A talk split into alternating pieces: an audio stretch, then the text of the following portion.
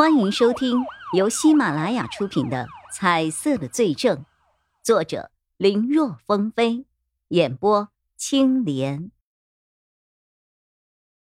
这位法医的水平，至少不是外表看起来那般的稚嫩。对于高法医说凶手会短时间内继续下手的判断，大家也表示认同。在昨晚的案子发生之后，他们内部。其实早已经讨论过这种可能，如今法医也给出了相同的判断，那这种判断发生的可能性就大大提高了。很快又要有人遇害了，可现在连嫌疑人都没有锁定，这让大家的脸色是极为难看的。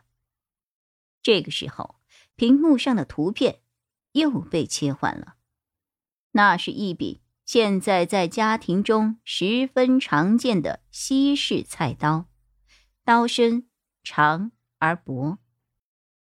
高毅毅没有继续说，倒是一旁的钟立国发话了：“这是这次凶手在现场遗留下来的凶器，从现场的痕迹和报警人的回忆来判断，应该是报警人的敲门声导致凶手仓皇逃离时不慎遗留下来的。”这也是凶手目前唯一一次在现场留下作案工具。对于之前作案都十分谨慎的凶手来说，这一次的失误算是很大，这可能会对凶手的情绪产生一定的影响。要么是继续加快作案的速度，要么可能会暂时的销声匿迹，避避风头。但是不管哪一种啊，对于我们来说，时间都十分紧迫。拖延的越久，对我们就越不利。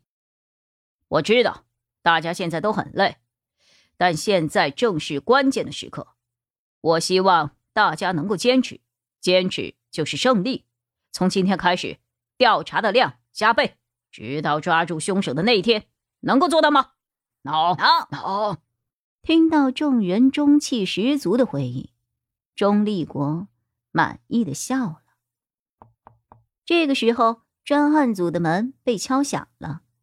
一个三十多岁的男法医走了进来，递给了高毅毅一份报告。高毅接过来看了几眼之后，他说道：“凶手在现场遗留下来的刀，我发现了几个问题。这把刀上，我只找到了昨晚死者的 DNA，但是从伤痕的一致性来看，凶手每一次作案时都应该是用的这种。”略带锯齿状的刀，按理来说，上面应该还有前几名死者的 DNA 才对。所以，我对刀本身又进行了分析。从刚出来的结果来看，这应该是一柄全新的刀。听完高毅的这句话，众人的眼前顿时一亮。既然是全新的，那就代表这个人可能在犯案之前肯定有过买刀的行为。只要顺藤摸瓜，把买了这种刀的人都给找出来，那这里面肯定就有犯人。除了这一点之外，我还发现……之后，高毅毅又说了几点情况，就离开了。时间仓促，他昨晚一宿没睡，也只是做了初步的检测和分析。他现在还要赶回去。继续进行深入的调查，看能不能发现其他的什么线索。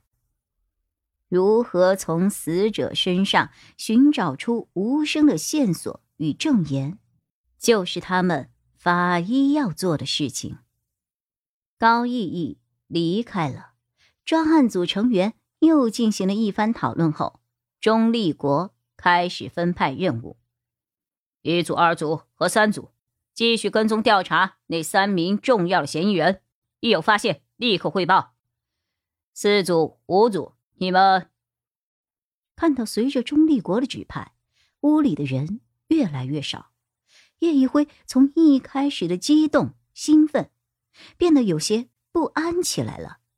到现在还没有给他分派任务，该不是因为我是派出所来的，只准备给我分派？成立文件之类的事情吧。叶一辉在派出所的时候，最不喜欢的就是文职工作，可往往出警本身用不了多长时间，但随之而来的各种记录、登记之类的，却会耗费不少的时间。这其实也是没有办法的事情。为了让每一个案情都有始有终，做到即便当时办案人有事不在，其他的同事在第一时间也能够了解事情的始末。用最短的时间做出最好的处理，为此那些记录的工作都是必须的。